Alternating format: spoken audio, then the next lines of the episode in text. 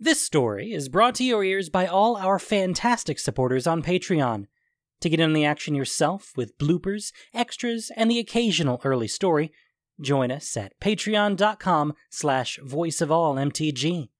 We'd like to thank our newest patrons, Cam, Ori, and Etienne Domingue, for already donating. For more stories or just a chat, visit voiceofallmtg.com or find us on Twitter at voiceofallmtg.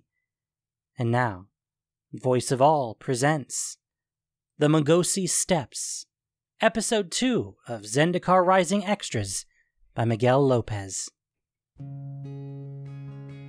Morning found the Magosi portage warm before the dawn, seasonable, but no less uncomfortable. The caravan of two dozen merfolk traders milled about the portage's packing yard, their pillar-field oxen laden and hitched together, blindfolded for the coming descent down the stairs. The sun trembled up from the far horizon, and Akiri made her first checks of the straps, harnesses, blinds, and guidelines that would see the merfolk's oxen down safely and calmly. The merfolk were Zareth's responsibility. They were nervous, but Zareth did his best to comfort them. If you fall, aim for the river. Akiri overheard him say as she walked by on her inspection of the oxen. She couldn't help herself from laughing, which prompted a series of concerned questions from the caravan master, who Akiri then had to spend another quarter hour reassuring. Might be that if you blindfolded him, this would be an easier trip. Zareth walked behind Akiri as she made a third check of the oxen. I think we'd forfeit the rest of our pay if I did that. Akiri tugged a strap tight. She checked the lines that held down the crates and bundles of goods packed on the oxen's back. Though, it would certainly make this easier. Any idea what they're carrying? Do you want me to guess, or do you want to tell me? This one has fruits from the interior. Zareth winked. He produced a small handful of deep purple berries. What one? I think it's elvish. It has a nice buzz, like morning tea. Akiri raised a finger to admonish him, but she stopped as Zareth nodded past her toward the approaching caravan leader. No more of that. Akiri growled, and then turned toward the caravan leader, smiling, reassuring him that all was well and that they were ready to depart at his leisure. She watched from the corner of her eye as Zareth walked off down the line of oxen, making small conversation with the merfolk traders, laughing with them, making small adjustments to the harnesses on the beasts, and otherwise making nice. She hated that she watched him with suspicion. Not with distrust, for she knew Zareth well and knew where his heart stood, but certainly with disappointment. She resolved to put a stop to it. But first, they. The ground shook. A slight tremor, short, accompanied by a sudden burn in the morning's heat, as if the sun grew closer by fractions. The oxen stopped their chuffing and grunting. The merfolk stopped their nervous talk. Even Zareth paused, rooting himself to the shaking ground, hands dropping to the twin knives at his waist. From a humid dawn, calm save for nerves, the world suddenly made itself known. The shaking only lasted for moments, though it felt like an hour, a day, a heartbeat. Akiri was the only one who did not look around in fear once it passed. She had been surprised, to be sure, but not afraid. To the contrary, as the merfolk whispered and talked in hushed tones about ill signs, as the caravan lead fretted about trying to calm the oxen, Akiri was calm, resolute. The Roil, gone briefly after the Eldrazi defeat at Sea Gate, was back. A hint of it, at least. Zendikar's reminder that the battle had only saved the people that lived upon it, not the world itself. The Roil, when it came, never preceded anything small. It was a herald of Zendikar's incredible power, the strength of the world itself. Despite any fear Akiri felt where the Roil shook, she welcomed its trembling. If you lived through what the Roil did, you understood the scale of the threat before you. Zareth strode over to her, hands still resting on his knife hilts. I thought we stopped the Roil. You think it'll get worse? No. Once it passes, it passes, remember? We should be fine on the steps. They're sturdy enough. The Umara is stable, which is why we only felt a tremor. Sea Gate? We'll likely deal with some tremor waves out from the Halimar and the oceans beyond, but the city will stand. Zareth looked to the merfolk in the caravan. And us? Elementals? Or. His grip on his knives went white, though otherwise he remained composed, calm, and cool. No, She reached out and, with a light touch, lifted Zareth's hands from his weapons. the Roil has passed. Let it pass. All we have to do now is go down the stairs, on to Coralhelm, then to Sea Gate. Then we continue the work. Then we continue the work. Akiri looked past Zareth at the merfolk caravan, who had clustered around their leader and were talking with him in hushed, strained tones. See how little we shook? The route we take down is carved into the same rock. There is nothing to fear. The merfolk spread out among their oxen, talking among themselves. Their leader approached Akiri and Zareth. That was the Roil, not just a quake. You can feel it too, can't you? The merfolk leader touched his jaw. That sound. Here. Before the shake. Zareth nodded. I felt it. It hurt, but it did not seem like a terrible one. In any case, this is the safest place you can be in all of Zendikar. From here to Sea Gate, we're on stable ground. Our biggest worry is the heat. And any raiders. Those are worth worrying about as well. The caravan leader balked. He's only joking. She shot a glare at Zareth. You and your people will be fine, and we'll see you to Coralhelm by the end of the day. The merfolk leader looked between the two of them, Akiri reassuring, and Zareth smiling. He shook his head and walked away to tend to his other duties. The caravan departed shortly after, the oxen lumbering one by one down the first step of the long switchback path. On the steps, despite the press of the caravan, the roar of the Magosi gave Akiri and Zareth some privacy in their conversation. That was a bad one. I haven't felt anything like that since the battle. My face felt like it was going to crack. Zareth massaged his jaw. I don't blame these people for being scared. Depth, that one has me worried. Akiri adjusted her hooks and lines. Stay ready, Zareth. I don't think this will be an easy day. They both knew, having lived through it before, the nature of the Roil. Like a body struggling with fever, the Roil was Zendikar's response to some deeper pain. The Roil was not the threat, though it could be terrible. The Roil was a warning. The Magosi tumbled down. The steps continued down. The caravan, Akiri, and Zareth continued down, disappearing into the swirling mists that peeled off the Magosi and shrouded the steps in deep, humid fog.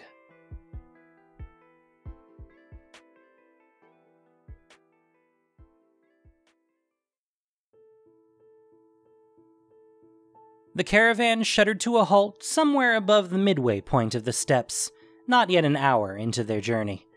Here, the mist of the tumbling Magosi was all encompassing, drenching both beast and person.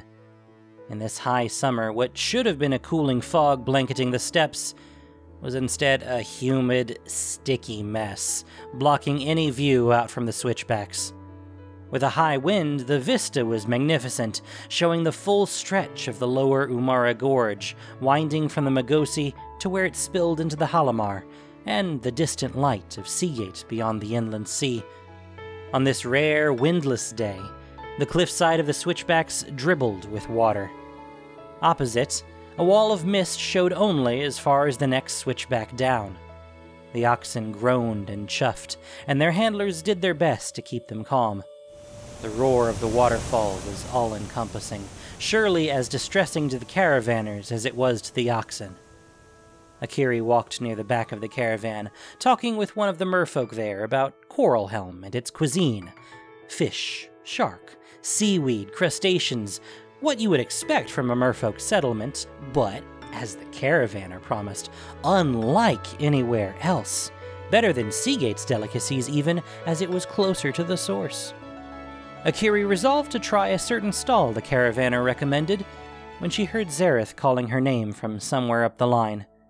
She excused herself from the conversation and hustled up to where Zareth crouched, talking with the caravan leader and his retinue around a fallen, moaning ox. The creature lay across the narrow switchback, blocking the entirety of the passage, dividing the caravan in half. Broken ankle. He offered Akiri a chunk of stone.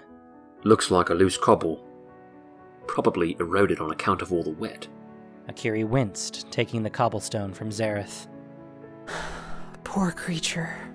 Hmm. He looked at the ox, grim sympathy across his face. They'll have to put it down. There's no way they can carry it out. Even as he spoke, the caravan leader's slumped shoulders confirmed Zareth's speculation.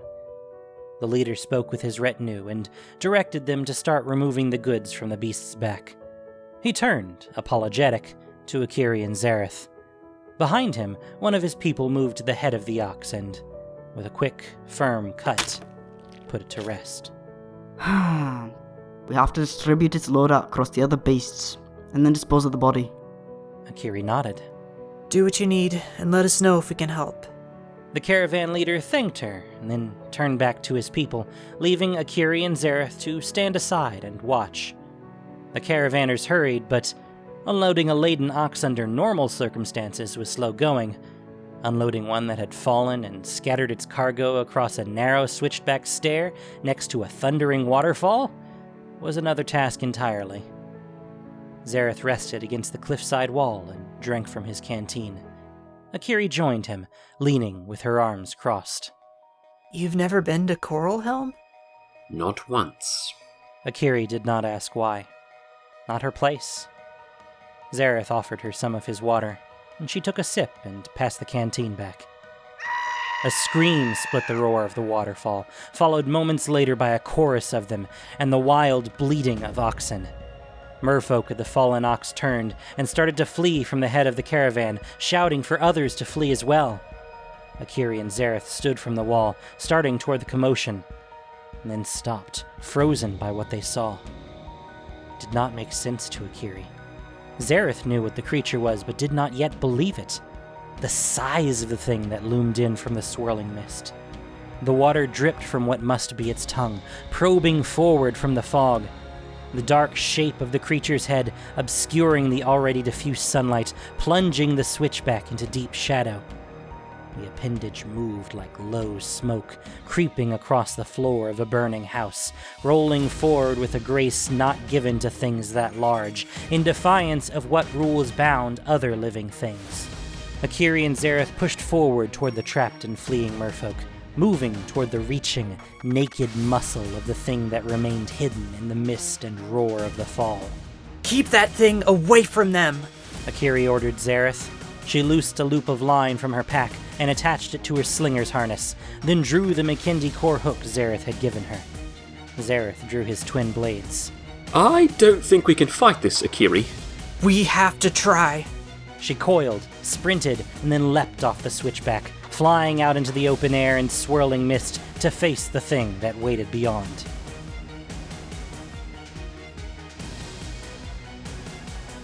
How would Akiri even begin to describe the monster that lurked behind the mist? Could she encompass its great bulk in a thought? The number of teeth that lined its maw? It was far too large. Instead, she saw only moments of the coiling beast, and knew it to be some kind of serpent, one as large as the mighty river in which it hid. The falling water of the Magosi exploded to steam as it drummed off the Titan's sinewy body. It should not have been able to move as it did, flowing up and down the Magosi without effort. This was a beast of legend, some thing that defied classification and stood alone, a being unlike any other, without community or kin, a world unto itself. Is this what the Roil had warned them of this humid morning? Or was this thing, this colossal serpent whose body stretched hundreds of feet up from some unseen pool at the Magosi's base, the Roil itself in terrible physical form? The serpent drew its head back from the steps, tongue constricting a pair of merfolk who reached out to her before it swallowed them. Was this serpent a natural beast, hidden for eons in the deep heart of Zendikar? Or was it another thing imprisoned and released during the battle, dumped on this world to plague it? Did it matter to the people that it swallowed? The serpent plunged its head back into the switchback steps, hungry, searching for more. The answer did not matter, Akiri realized. Only the moment. Akiri swung via an unseen anchor, having thrown her lead hook into the swirling torrent of the Magosi, trusting that the ancient tool would find purchase somewhere behind the water. She left her long knife securely strapped to her hip. She needed both hands free for this kind of line slinging, and saw on her first pass around the monster that she would have to get close to this creature in order to wound it. Its dorsal breadth was armored in thick, mucus slick hide, split by rigid, spear point tipped fins. Its endless coiling in the waterfall hid its belly and made it impossible to strike in the thundering column of Magosi. Akiri, unlike the serpent, was still bound by gravity. She could fly by line, but if she swung too close to the falls, she had little doubt that the water would tear her down. Akiri reached the end of her swing, alighting on an outcropping on the opposite side of the Magosi, slightly above the level of the switchback she had leapt from. She pressed her forehead to the rock, lips not an inch from the damp stone. The day's heat still radiated from the cliff face. The bass rumble of the water pounding into the rock somewhere far below could be heard even this high. Screams. Akiri could hear the caravanners and their oxen screaming. That brought her back to Sea Gate's umbral night and the terror there. The enemy was silent even in death, her sword buried in the center mass of some wriggling thing, and it spat ichorous blood out on her as it died and didn't make a sound. But the screams of her comrades echoed and clashed with the waves and roar of high magic.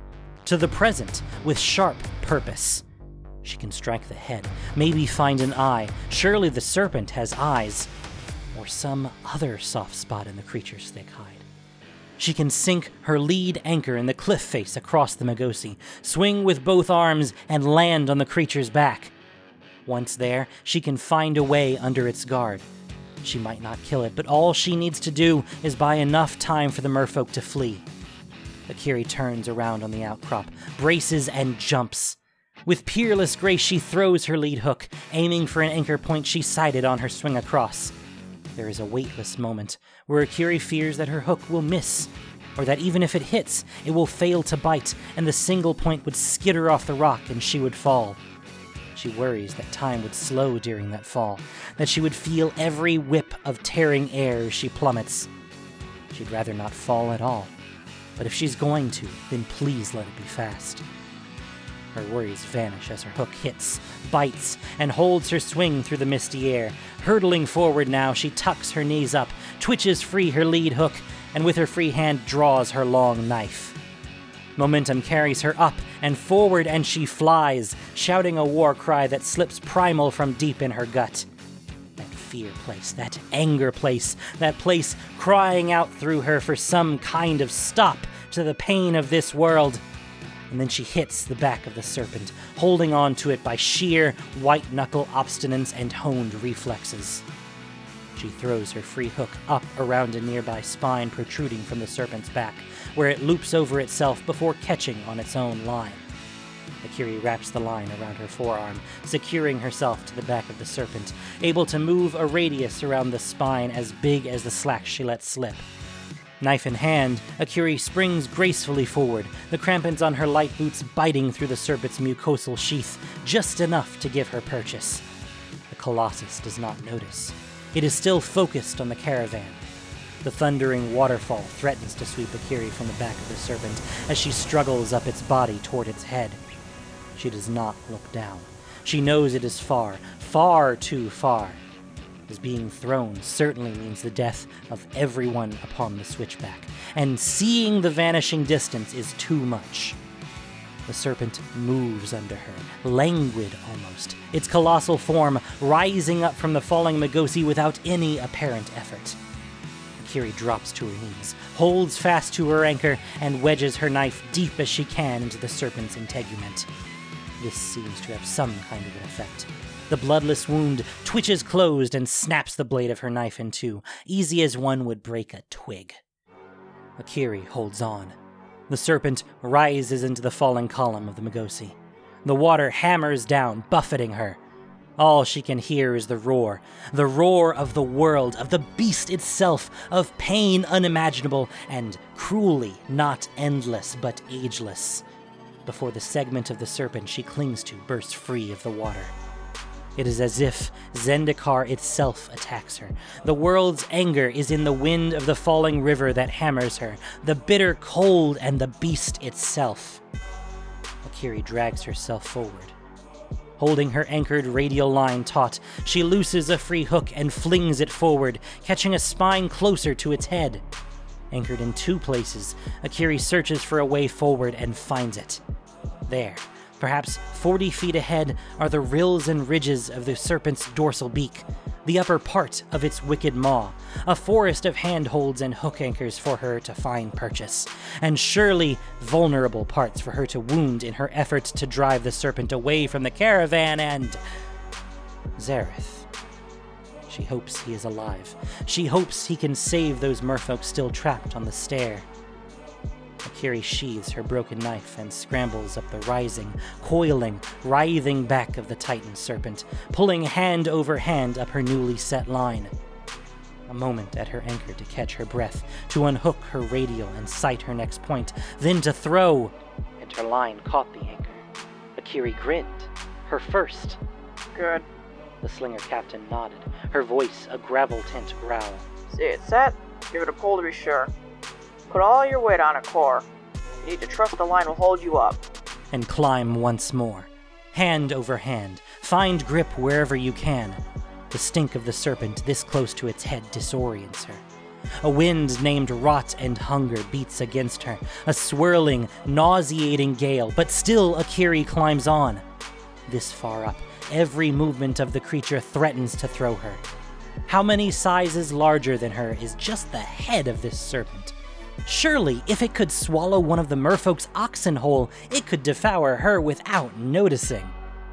Akiri holds on as the serpent lunges once more at the switchbacks, snapping up an ox. It pulls back, dragging a tangle of merfolk with it. They fall before Akiri can do anything to help them, their screams lost in the roar of the Magosi. Everything lost in the roar of the Magosi. Akiri draws her broken knife, her target spotted. Eyes. Black, featureless orbs peering out from alongside its mouth. At least two on the side that she could see, likely mirrored on the side she could not. A strike there to blind it, to distract it, to send it reeling back from the switchbacks to the depths behind the Magosi. That was the plan. Akiri does not see the second head rising from the base of the mighty tumbling waterfall. Smaller, but still larger than her. It moves swiftly up against a current that should have battered it to pulp, mouth yawning open. The serpent had not ignored Akiri. To the contrary, during her heroic struggle, it had watched her from below with its second head, and whether cruel or curious, it had allowed her to get this close before striking. Akiri raised her broken knife to strike, but before she can, it is slapped from her hand by the thick, stinking tongue of the serpent's second head. She turns in time to see it lunge for her, fangs the size of her forearm, white and bloodless gums, a gullet lined with smaller teeth, and is saved only by her preternatural reflexes. Akiri jumps, keen eyes sighting an anchor she can fly from. The second mouth catches her in midair, teeth and buckle barbs skittering off her armor. Akiri cries out in surprise, and then fear, and loses her anchor. The second mouth flings her to the side, into the open air. Akiri is no longer flying. Akiri is falling.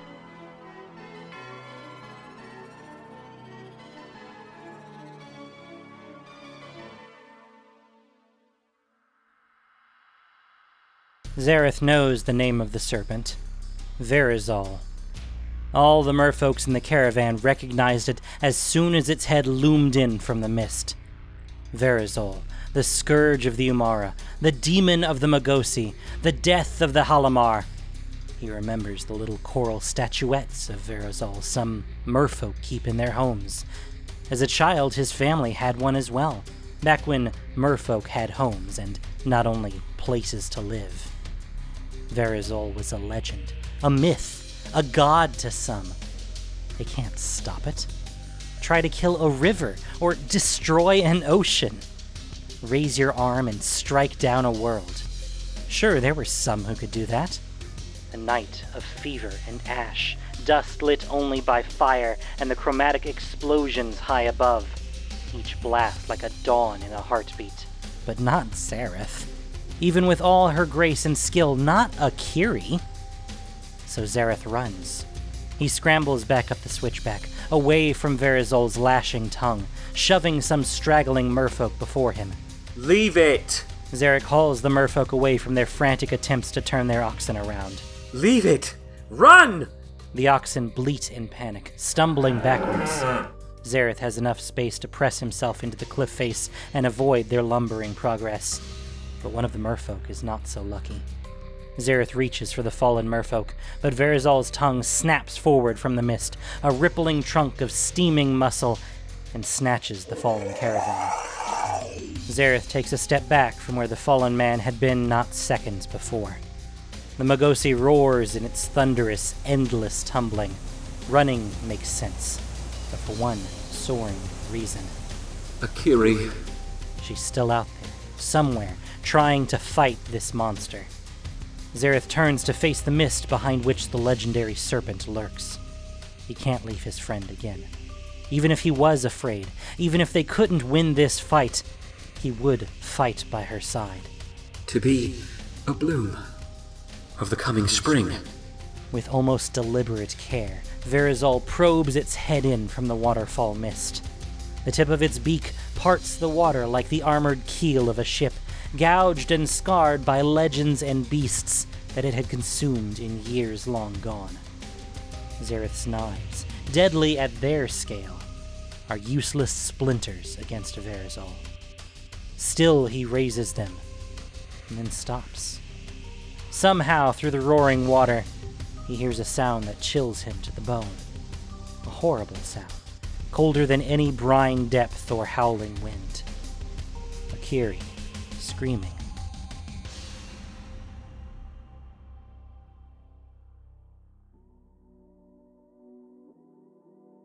Akiri's first fall was from a short height to a soft mattress stuffed with raw lamb's wool. This was a planned fall, the first part of any line slinger's training. Learn to feel what falling feels like.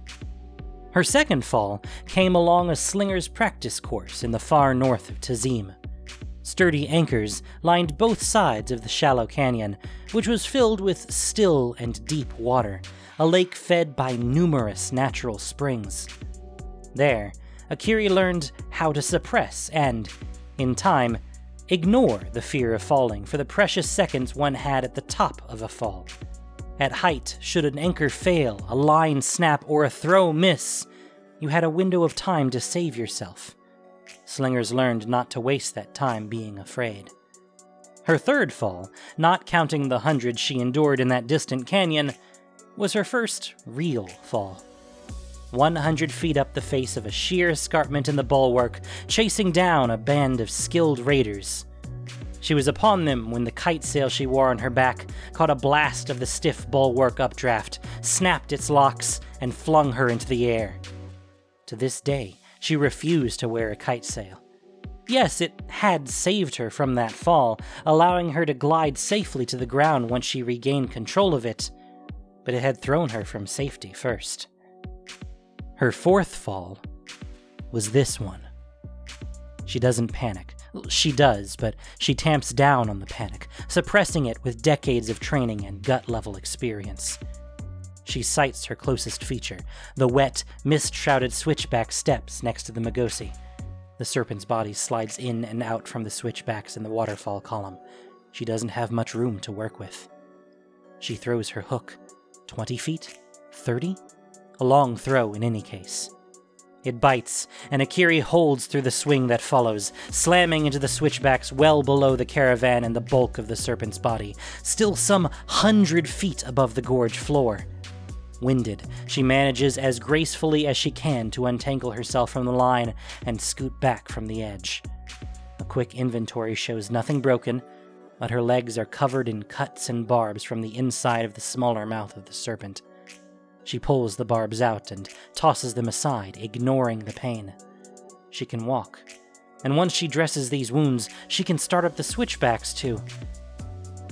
The air changes.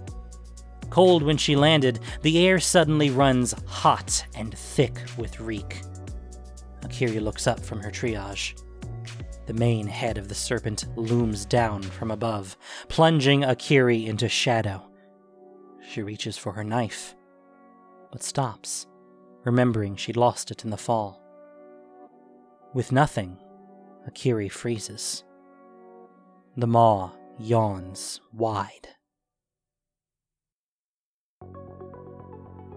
Zareth slides to a stop at the edge of the switchback, leaning over as far as he dares, hoping as much as he dares that Akiri made it. What he sees sends a curse tumbling from him, snatched away by the high cliff wind. Verazol has Akiri cornered. Her swing took her to a switchback about 40 feet below, and now the larger head of the great serpent hovers just level with her, its titanic body spilling and undulating out into the open air. Worse, Verazol's second head made for them, smaller but no less monstrous at Zareth's scale. Zareth steps back from the edge. He curses. He bought the caravanners some time, but buying them time would not stop Verazol from attacking until it had eaten its fill. Alone, he didn't stand a chance against the legendary serpent. Together, he and Akiri didn't stand a chance, but they could at least make it out alive. A distraction. Something to distract Verazol so they could escape. One of the dead oxen, already near the edge of the switchback. Zareth curses again, paces, curses at the terrible plan forming. He slams his knives into their scabbards, clips them secure, and claps his hands, calling to a group of merfolk. You, the second head is coming. Help me with this. We'll distract it so we can run. He points to the dead ox. The caravanners hesitate, but Zareth had protected them, so, as one, they hurry to help. With great effort, they shove the ox's corpse over the edge of the switchback. It tumbles end over end and slams into Verazol's main head, bouncing off to continue its long, long fall. Verazol's main head screeches, rears back, and looks directly up at them. Zareth throws back from the edge, pushing himself up into a standing position. The merfolk start at first to talk concernedly, then to shout, then to scream as Verazol's main head rises from below, serrated mouth open wide, breath a furnace hot blast. Zareth sees in Verazol the rage of Zendikar incarnate, twisted by the terrible things that had been imprisoned here. The serpent's black and featureless eyes reflected the unliving, aberrant Eldrazi. Those terrible beings Zareth's people once called gods. And the Roil. The prison and the prisoner, both irrevocably poisoned by the other. Now it was his turn to face it, and he knew what he had to do. Zareth tries to even out his breathing, to stay still and coiled as the merfolk around him run, panicking, trying to clamber over one another and get away. Zareth keeps his vision through the crowd on the movements of the great serpent, ready, waiting. Verazol rears back and lunges forward. Zareth sprints toward the serpent, two, maybe three steps, shouldering aside one merfolk caravaner who gets in his way, and then dives. Verazol's split maw scrapes by on either side of Zareth's leap, coming so close that barbs snag on his clothing. But do not catch him, do not stop him. Zareth jumps into the open air and falls his first real fall.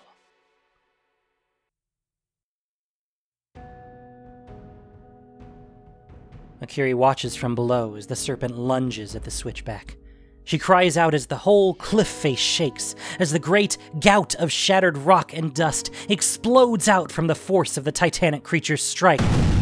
She watches in horror as merfolk and pieces of merfolk fall with the tumbling rock and shattered steps. As oxen and a spray of glittering trade goods and crafts bound for Coralhelm arc out into the open air. Her cry strangles short when she sees him. Zareth, falling. He flashes past her silently. She sees his eyes are closed and that he has no slinger's harness or line. Akiri stumbles forward, ignoring the serpent as it gorges itself on the poor caravan above, and tumbles off the edge, hook and line in hand. She falls, catching Zareth's outstretched hand, pulling him in close to brace just before her trailing line catches an anchor, jerking both to a breath stealing halt. They swing, both gasping for air, Akiri groaning in pain and Zareth silent. Somewhere far above, the terror gorges itself. But down here, it is just the two of them. They could not even see the body of the Colossus. Down here, an indeterminable distance to the ground, the roar of the Magosi was all encompassing.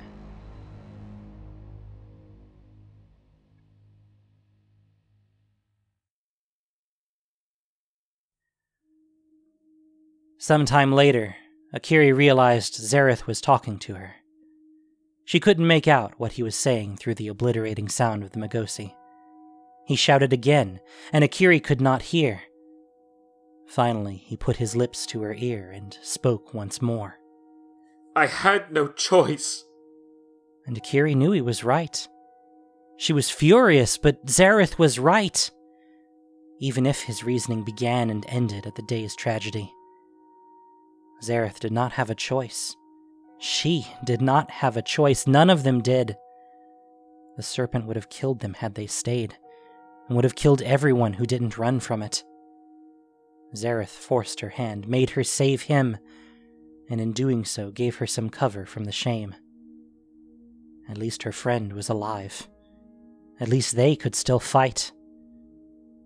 Akiri wanted to tell Zareth that it was okay, that he had done the right thing, but she could not. As there was no possible right thing for him to do, no space for anything more than brutal calculus. Zareth's choice meant their effort would continue.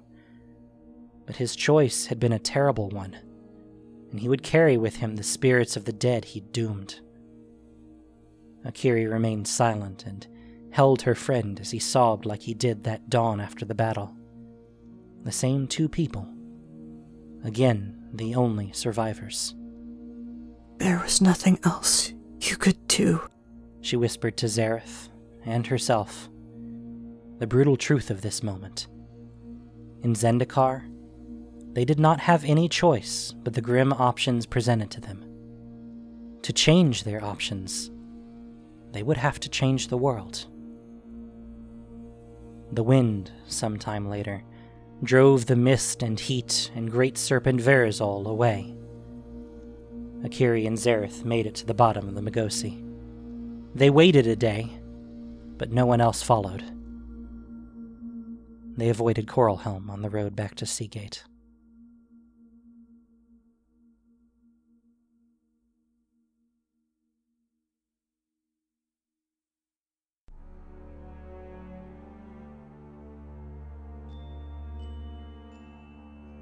Thank you for listening to this production of Voice of All.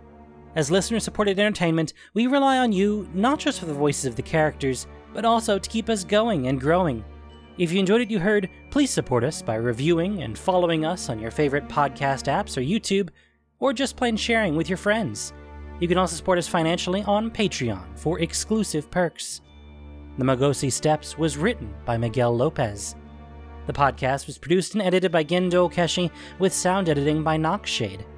This week's story featured the voice talents of Arden Hughes, Tristan Sellers, Phoenix Madrone, and Hikari Hellion. Voice of All is unofficial fan content, permitted under the Wizards of the Coast fan content policy. Magic the Gathering is copyright Wizards of the Coast. Thanks so much for listening. And y'all have a great day.